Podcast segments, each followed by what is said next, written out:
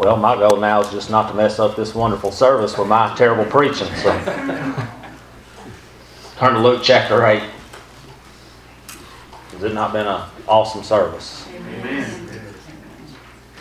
I'm going to teach on Jesus raises a daughter this morning, and to get us thinking well on this, instead of name that tune, we're going to play Finish That Famous Quote.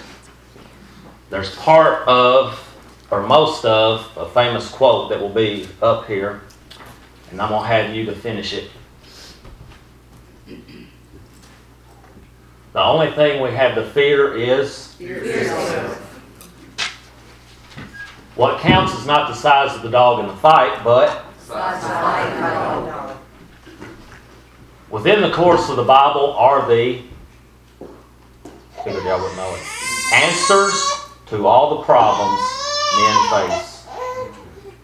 That God would give us a present that would say that again. Little League Baseball is a very good thing because it keeps the blank off the streets. Parents. Yogi Berra was a very wise man. Blank is the mother of invention. Necessity.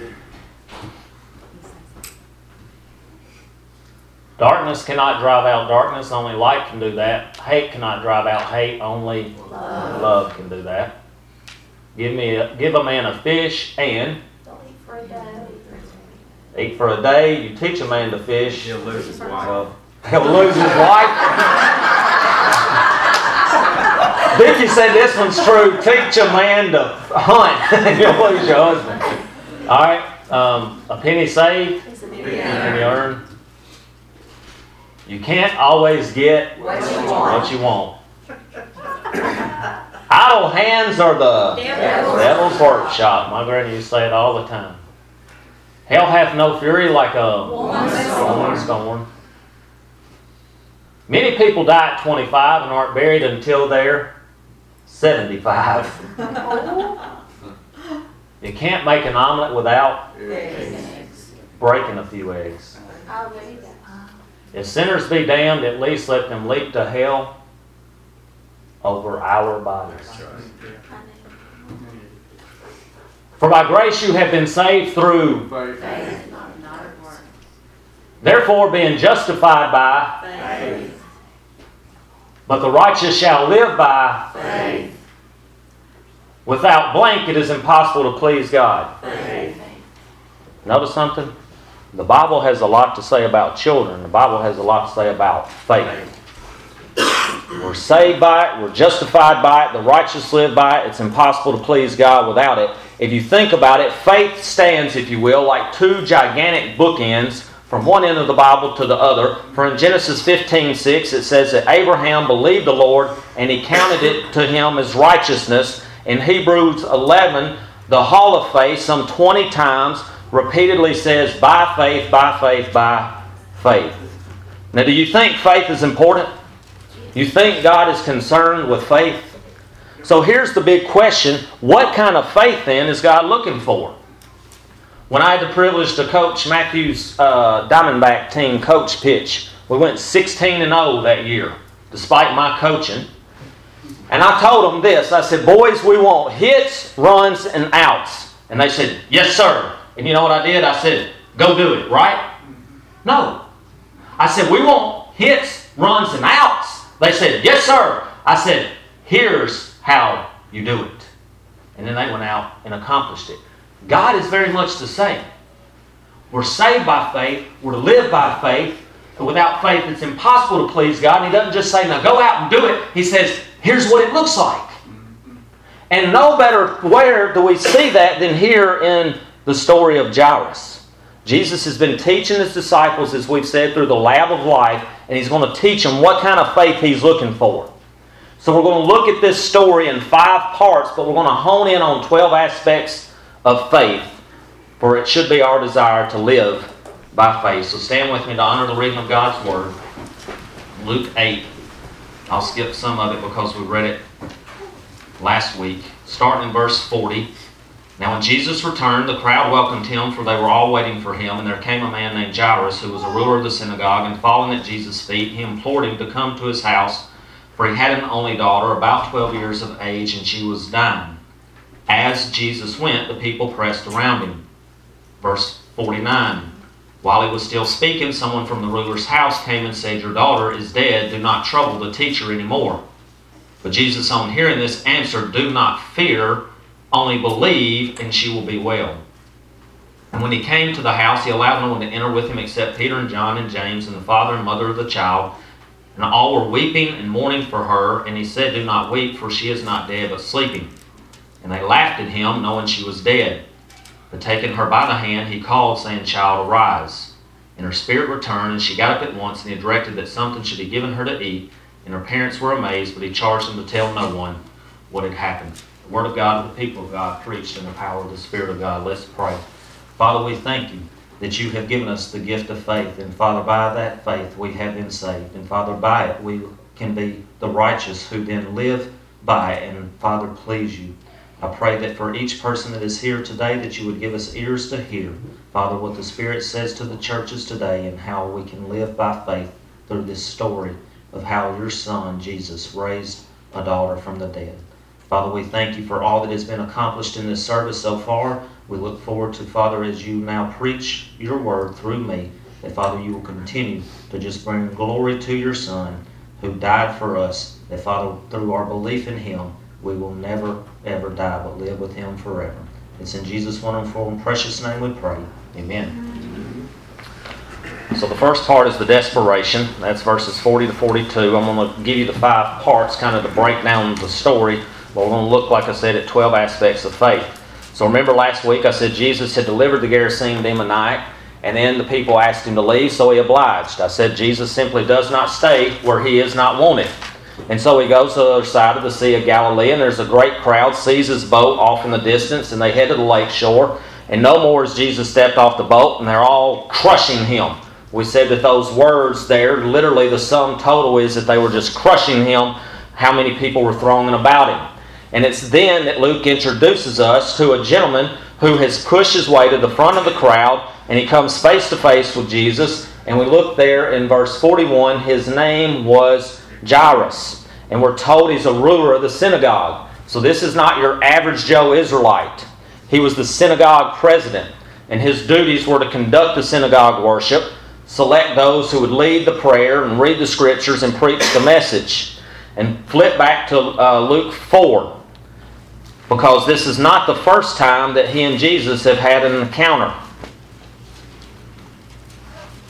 If you remember when we preached this, it says in verse 31 He, Jesus, went down to Capernaum, a city of Galilee, and he was teaching them on the Sabbath.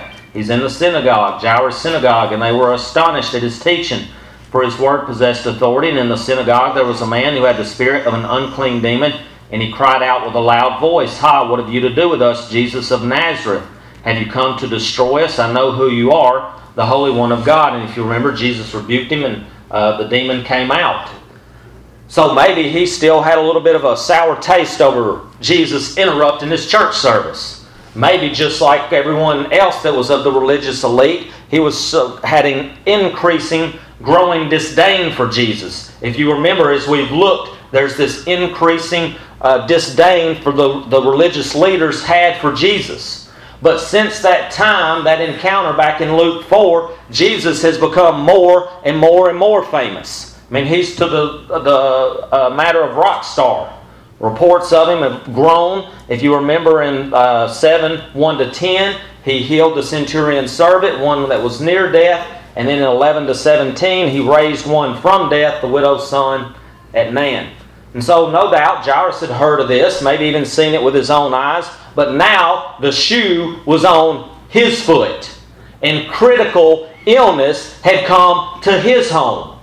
And so maybe some of the religious leaders, some of his bigwig friends said, Now, Jairus, are you going to go beg that unlearned rabbi, that self proclaimed Messiah that caused a ruckus in your synagogue to heal your daughter?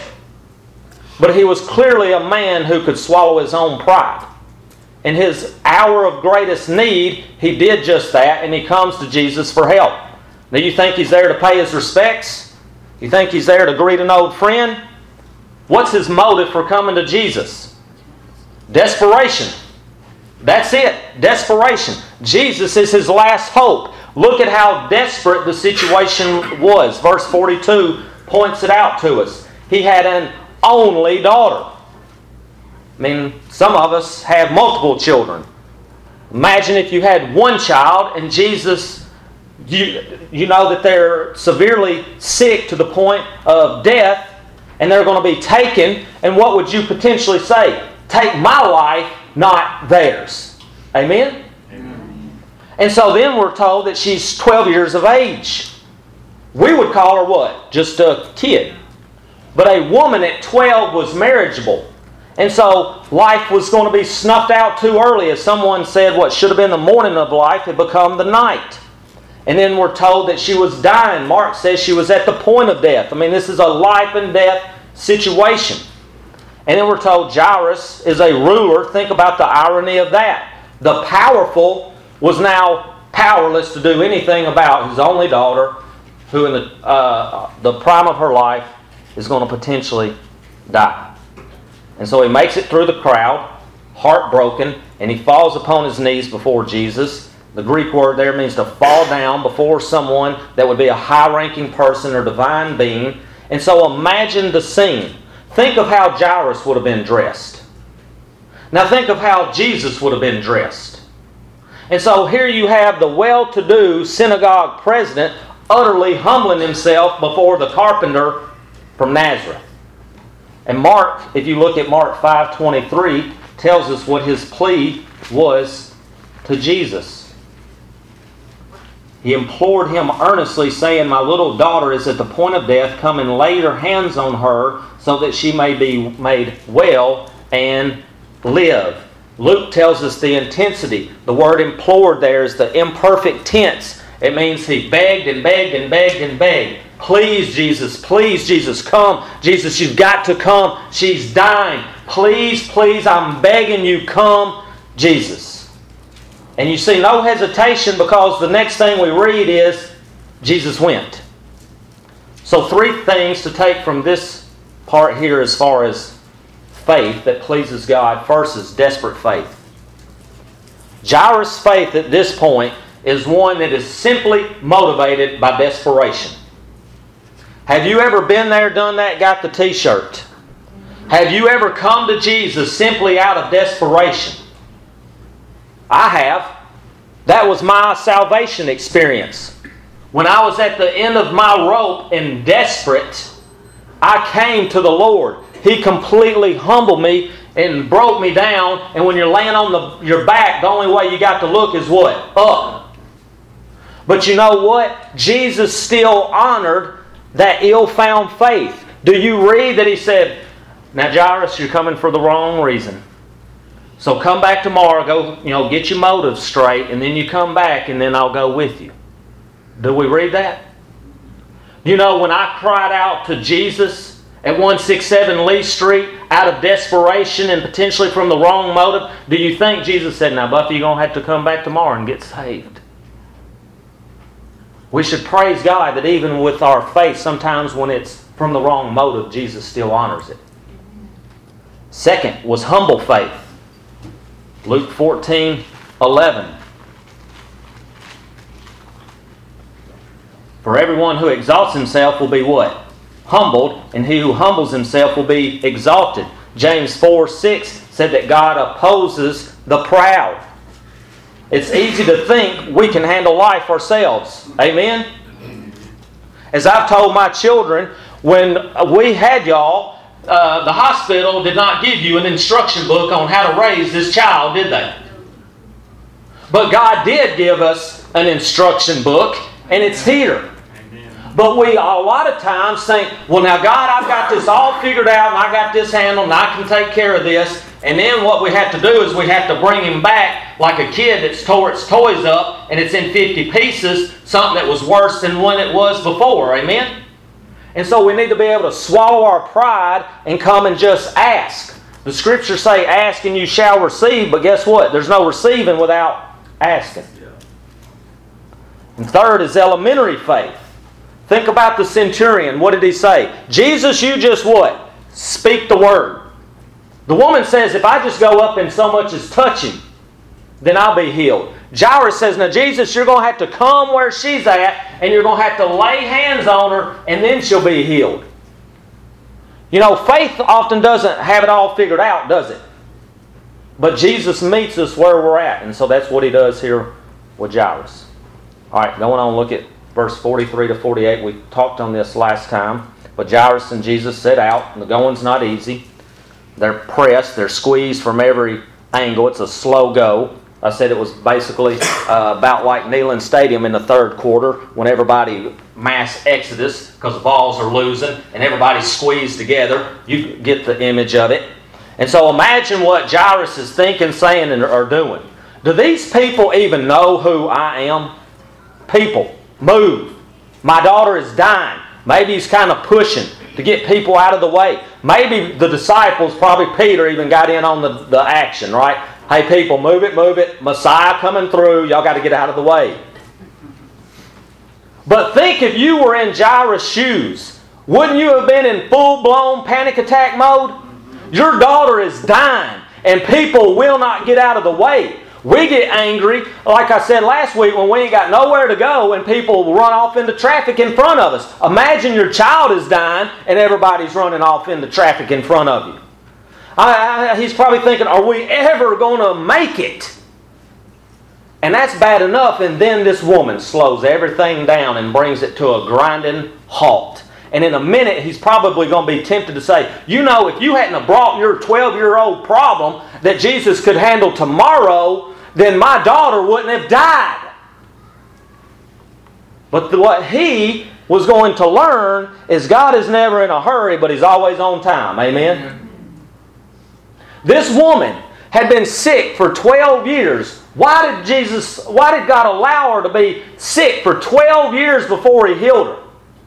Turn to Galatians chapter 4.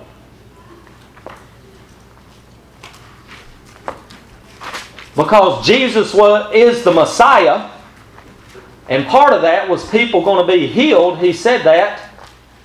And so God was going to use her as one of the ones he would heal to prove he was the Messiah. Look at Galatians 4 4 to 5. But when the fullness of time had come, God sent forth his Son, born of woman, born under the law, to redeem those who were under the law, so we might receive adoption as sons. The fullness of time. At exact the right moment in time, Jesus came. And at the exact right moment, she was healed of this illness for 12 years. Think about what Jairus maybe thought. Turn to John 11.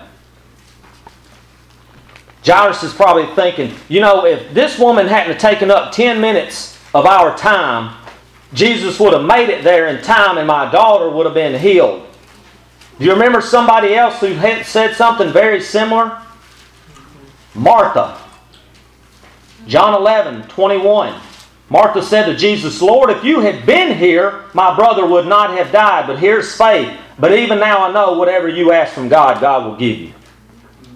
And so the big point here is expectant faith. One of the hardest things in my own life has been waiting on and understanding God's time. And sometimes I feel like I'm not even on God's clock.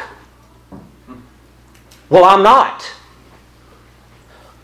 We often struggle to understand God's timing. I think it's one of the hardest things related to our faith is accepting God's timing for things. What does Isaiah 40, 31 say? Those who wait on the Lord. Ecclesiastes 3:11 says God has made everything beautiful what? In its own time. All right, so next is the declaration. Jairus likely thinks, finally, Jesus is done with this woman, and now we can get on to something really important. Not being sick for 12 years. You know, hello, my daughter is dying. And so the words are fresh out of Jesus' mouth. Look at verse 49. While he was still speaking, someone from the ruler's house came and said.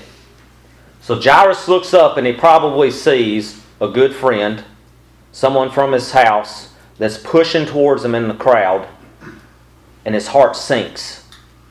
Because have you ever seen somebody come to deliver you bad news?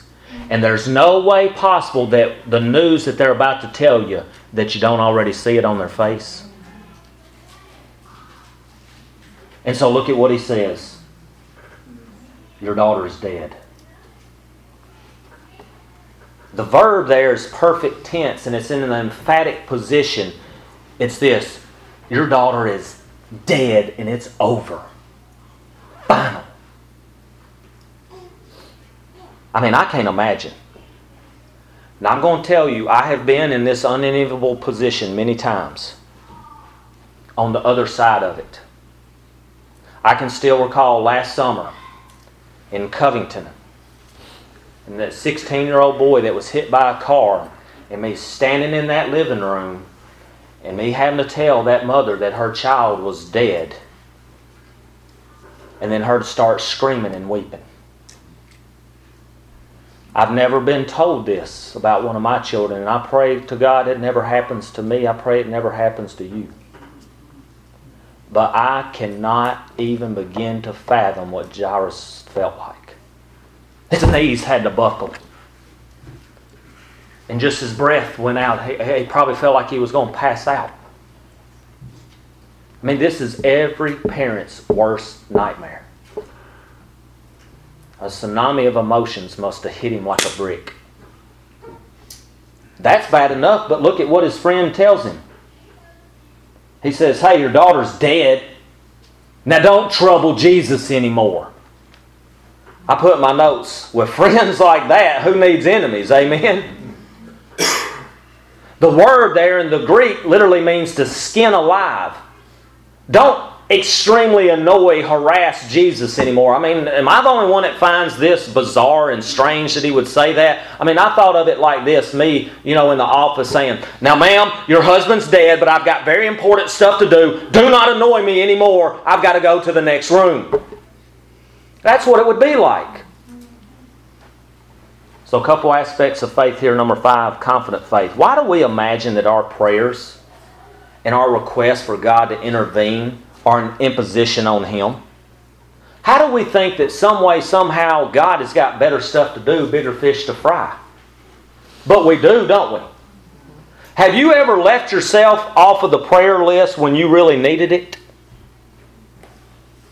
Have you ever not taken something to God in prayer because you didn't really want to impose on Him? Do you think that's how God views our prayers? Hebrews 4 16 says this Let us then with confidence draw near to the throne of grace. Bring it to Him. Number six is discerning faith. Where do you think this command, don't trouble Jesus, came from? The pit of hell. Because John 10 10 says that the thief comes to steal, kill, and destroy. And he wants to cast God as too busy to worry with you. And too busy to worry with what your needs are. And so we need to have a faith that listens and understands when it's God truly speaking and when it's the devil trying to talk to you. So Jesus is standing near enough. He hears the news as it comes. I imagine that what he did is he immediately reached out to Jairus. He didn't just reach out to him in word, but he reached out to him in deed because, as we've said, love is a verb, it is an action word. And when my wife needs love, when I'm to love her as Christ loved the church, that's not just to tell her that I love her. And so I imagine as Jairus almost buckles under this, that Jesus at least reaches out and grabs him by the shoulder. I think maybe even brought him in and hugged him and wept with him and told him, Don't fear, only believe, she'll be well. The word there, don't fear, in the Greek means to stop something you're already doing. Jesus knows that him being told she's dead is bad enough, but when he then gets to the home and he sees everybody weeping and wailing and the, the professional mourners that are there, he knows that it's going to be a load on his heart. Maybe even the reason he delayed. Why do you think there was a delay here? I think part of it was to teach Jairus something about faith. He says, only believe. The, that's air, the aorist tense. That means right now, in this very moment, do it. It's urgent. think about Jesus probably saying, Jairus, why did you even come to me in the first place? Why did you come? Because you had heard the reports? Didn't you believe that I was able? Wasn't it faith that caused you to push through that crowd? So don't stop believing now. Plus, you just saw what I did with a woman that no doctor could heal and had actually only made her worse for 12 years. You know I'm able. The line in the sand is not, is Jesus able? The line in the sand is, will you, Jairus, believe? The line in the sand still today for you and I, brothers and sisters, is not, is Jesus able? The line is, will you believe it? You've got cancer. Is Jesus able? That's not the line in the sand. The line in the sand is will you believe that He can heal you? That's right. He has told us. You take the gospel to the whole creation. Well, how can a little podunk country church do that?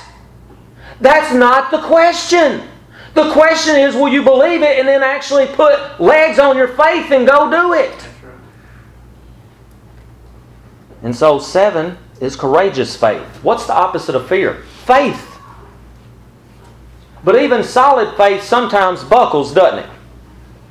That's why we are told that you can all, do all things through who? Christ, who strengthens me.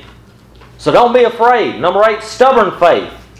Jairus could have said, Well, you're right. There's no point going with you, Jesus. My friend was right. You know, I'm sorry that I bothered you. I'm just going to go home and I'm going to bury my daughter now. No! He didn't do that. He continued on with Jesus. He didn't believe the report she was dead. He didn't believe when he gets to his home and everybody's playing the flutes and the, the women are wailing. He didn't believe that. He marched right past it. He didn't believe the whispers of Satan that you're really stupid for believing that this Jesus guy really even wants to mess with you, little less is able to do anything about it. He marched right through that voice. Look next at the devastation, verse 51. When he came to the house, he allowed no one to enter with him except Peter and John and James and the father and mother of the child, and all were weeping and mourning for her. But he said, Do not weep, for she is not dead, but sleeping. So they come to his home, and really the finality of it must have really slammed into his heart because the word there, wept, and the word bewailed means to weep aloud. You ever seen somebody truly weep?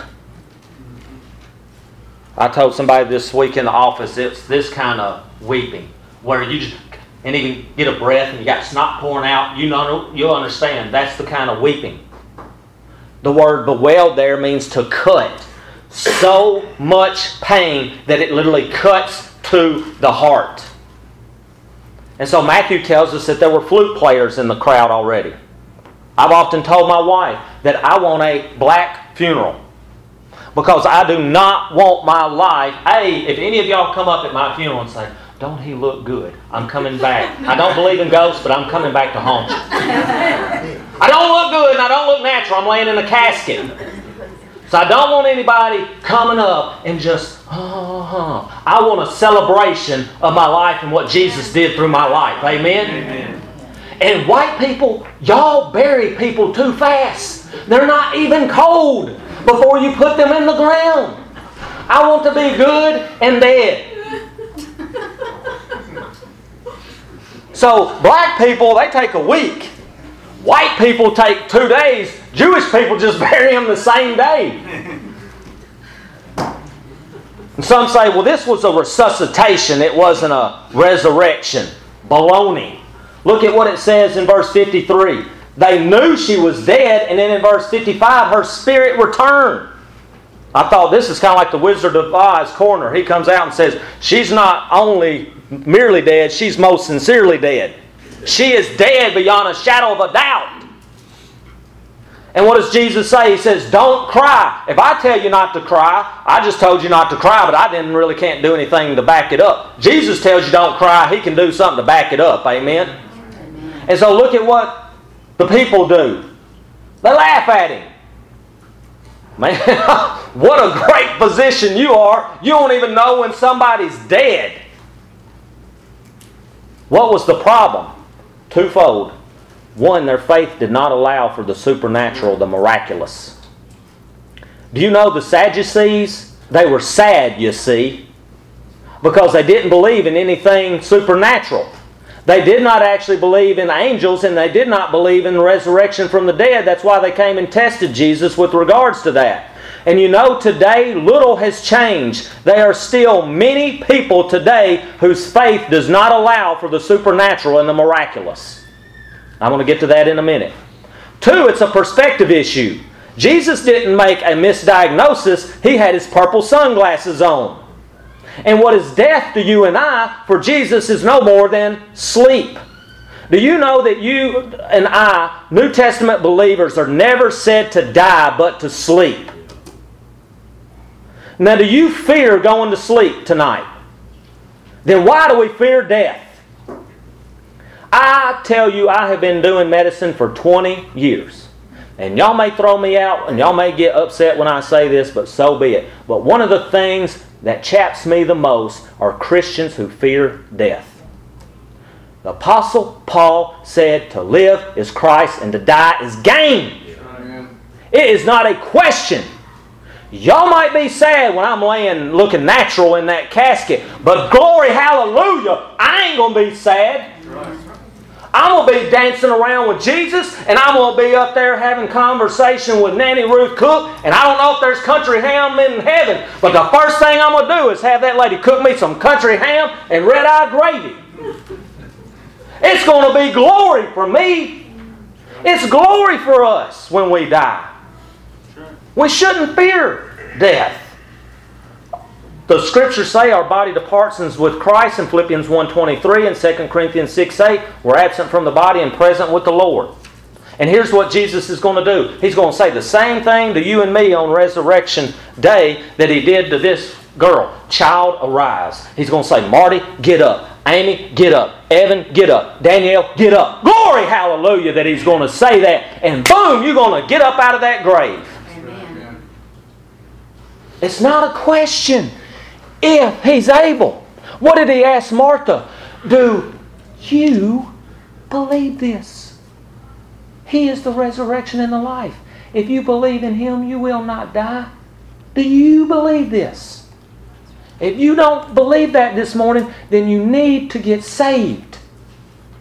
Because your only hope after death is Jesus Christ. And so, look, they say, this cat, he's crazy. Jesus, what do you mean she's sleeping? And so it tells us there, Jesus allowed no one to enter but Peter and John and James and the father and the mother of the child. There's lots of ideas on this. Well, maybe the room was too small. Well, maybe he didn't just want to be sensational about what he was about to do. Maybe he didn't want the little girl when she woke up, then there to be a hundred people staring at her. But you know what I think why he threw them out? Because he threw unbelief out. Right. And if that's the case, there's a lot of Christians Jesus would give a severe spanking to for our lack of faith. All right, number nine, quickly, miraculous faith. Does your faith allow for the supernatural miraculous? See, I want to scale this one back because here, this is where the, it's going to really hurt. You frozen, chosen Baptist. We as Baptists, I, why, Dr. Easley asked me, said, Why are you a Baptist? I said, Well, I guess because a Baptist church came and laid a, a flyer on my doorstep for VBS, and then through all of that, I got saved at a Baptist church. But as I have matured in my faith, the reason I'm a Baptist is because I believe that Baptists are the most doctrinally sound. But the one thing I have against us as Baptists is we are frozen chosen. We do not allow for the supernatural and the Holy Spirit. Oh, I don't know if we have gifts of prophecy and healing today. I don't know. I got to sit on my hand. I can't do the window washer. I can't get up here and praise the Lord. I can't just sing and shout. And that was what David was trying to get us to do earlier. Does your faith allow for the miraculous? It should. We ought to not only be leading the way as far as Baptists go and far as this is the line in the sand doctrinally, but brothers and sisters, when you come to a Baptist church, you're going to get your praise on. That's right. Number four or number ten is purple sunglasses faith. We got to get our purple sunglasses on. Because if you see death from man's perspective, you're going to fear it. If you see death from God's perspective, then this is what happens. When you sit right in this room, right in here, right in here, and you tell a man that he's got leukemia, his blood count is off the chain, and you say, I'm sorry to tell you this, and I know he thinks in my face and in my being, you might die. But what purple sunglasses faith does is it says, you know what? I'm going to beat this, but if I don't beat it, I'm going to beat you to Jesus, and I'll meet you up there when you get there, son. That's what purple sunglasses faith does. Brothers and sisters, we have got to get our sunglasses on and we have got to see things from God's point of view. If we would see things from God's point of view, why does He give you breath? Why does He give you money? Why does He give you a car to come to this church and hear a nice word? It's not for you. Because He's trying to get a lost and dying world to be saved because He has a group of people that have been purchased by His Son and He wants to present them to His Son for His glory. That's right.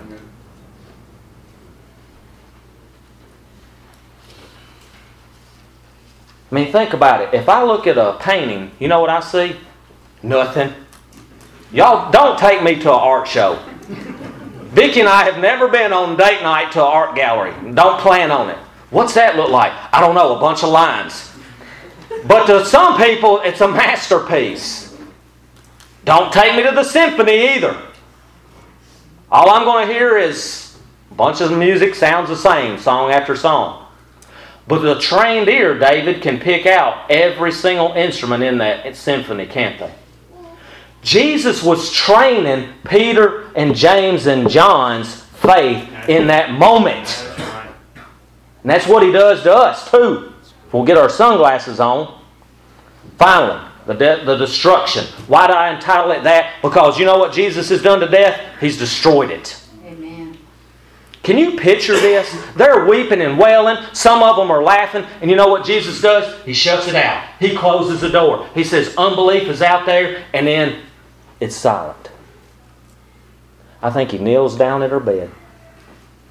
He takes her by the hand, which, oh, by the way, would render Jesus ceremonially unclean. But you know what? What Hebrews teaches us is that Jesus is superior to the Mosaic law. What the scriptures teach us is that mercy is better than rules and rituals. And the Gospels teach us that Jesus is compassion. And he speaks a tender word into her ear. Catch this. You know how her mother would have woke her up in the mornings? Not, you know, I asked my son how dads wake you up in the morning. Flip the light on. Boy, get up!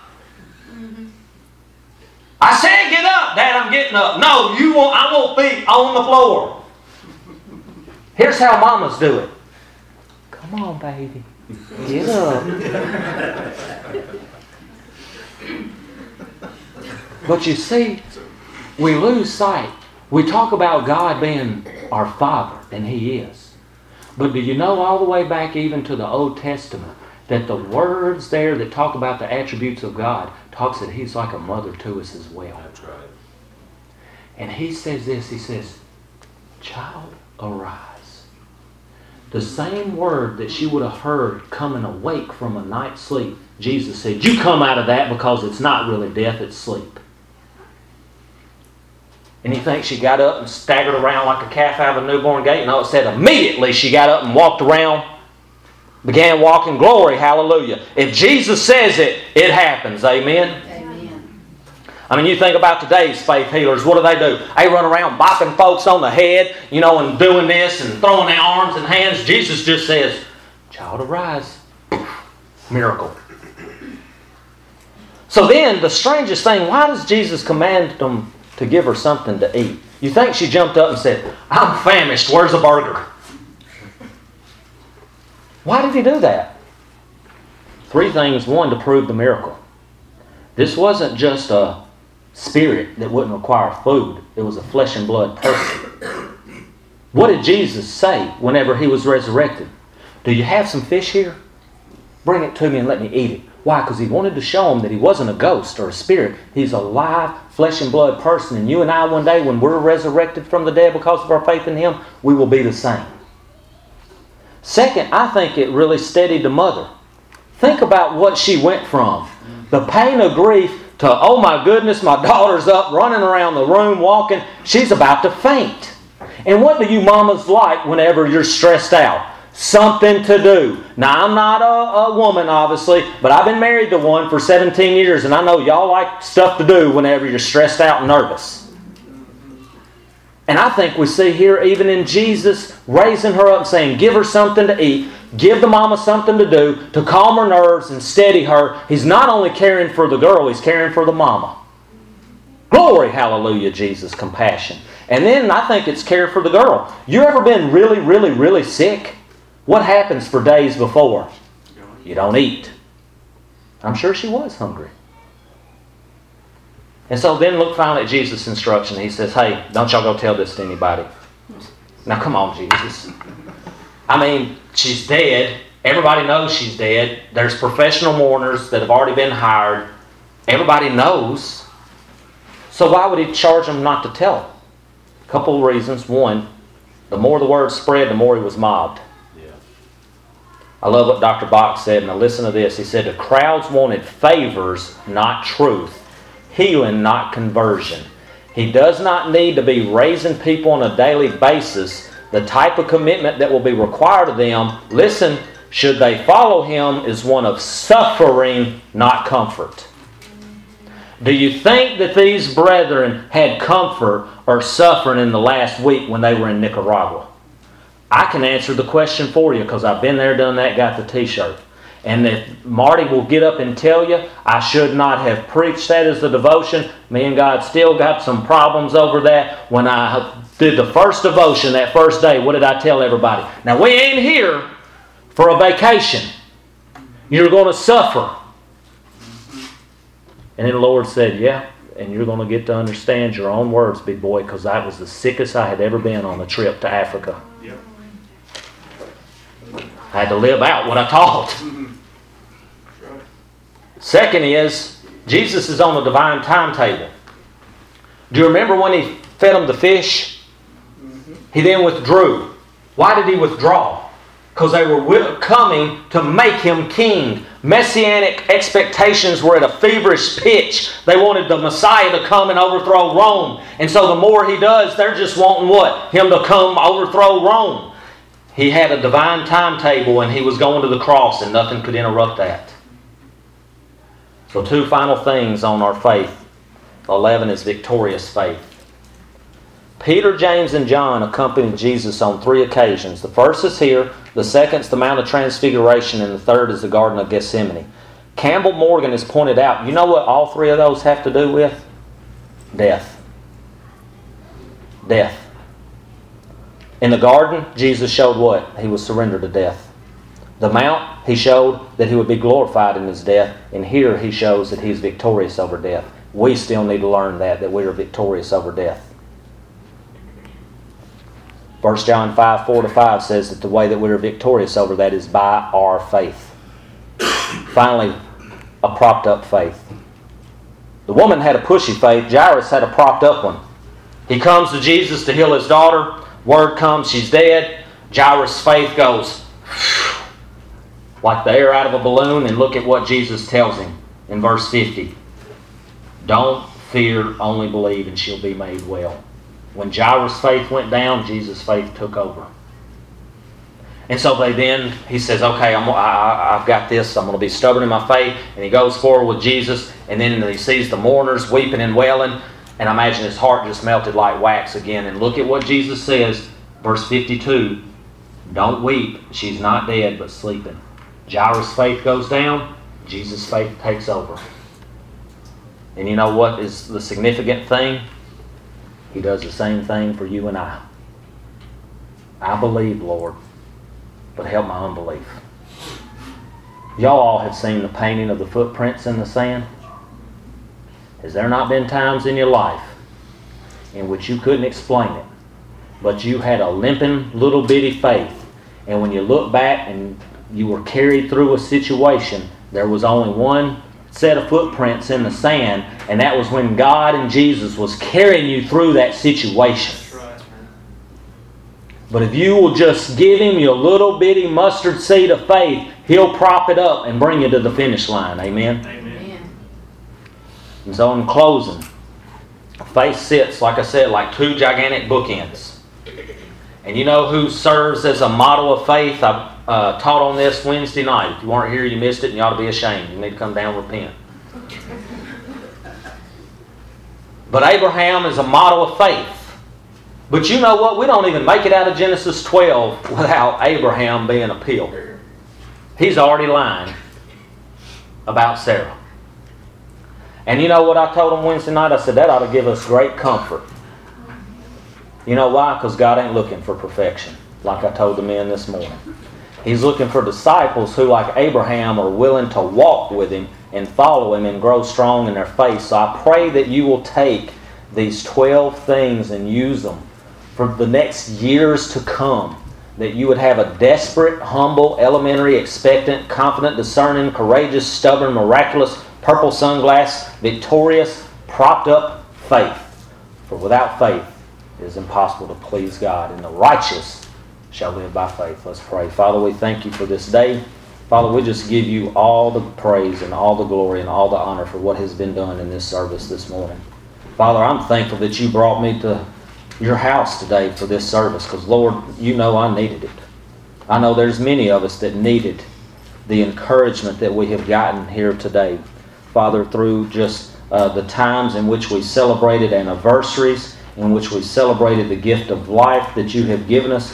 Father, the, the gift you've given us to be parents, through the songs in which we sing and truly sing them from our heart, and Father, through your word in which you teach us how we as the righteous can live by faith. And so we thank you so much for this service you've given us today. We pray as we come to the end of the service in this time of invitation that you would just bless it and honor it. For it's in Jesus' wonderful and precious name that I pray. Amen. Let me ask you something. You think it's easy, week in and week out, labor to stand up in this pulpit and preach? But do you know why I do it? Because I believe this book is 110 bazillion percent true. And if this book ever stops being true, then I'm going to stop preaching. And it ain't never going to do that. But you know what this book says? Listen. Everyone who calls on the name of the Lord will be saved. Amen.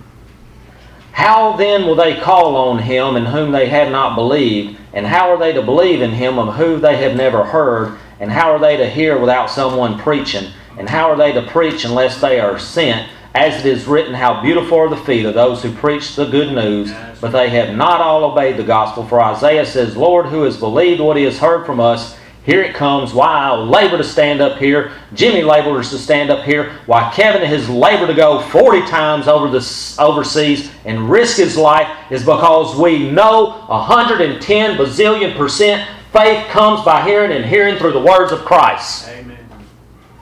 And God has given us the directive to go and preach this gospel to the whole creation. And so the big question this morning is have you put your faith and trust in Jesus Christ and Jesus Christ alone to save you? Have you called on the name of the Lord as it says there in Romans 10 13? Have you admitted to God that you're a sinner? Have you believed Christ paid for those sins? That he was raised from the dead, and everyone who puts their faith and trust in him is freely justified and stands right before God today, not because you're a good person, not because you've done some good stuff, but because of what he did in his righteousness. And then have you ever confessed that publicly? Your trust in him as Lord and Savior because Jesus made it clear if you do not confess him, you, he will not confess you before the Father. And so the wages of sin is death, but the free gift of God is eternal life in Christ Jesus our Lord. And so if you have never put all your eggs in one basket, all your hope for the next life, and you to stand right before God in Jesus Christ and what He did on the cross, come and receive Him this morning. Or whatever other decision you need to make, if the Lord is calling you here as members of Crossway Baptist Church, or if you have been saved, you've never followed through with believer's baptism, whatever God is speaking to you this morning, as we stand and sing, listen to Him. Let's stand page 308.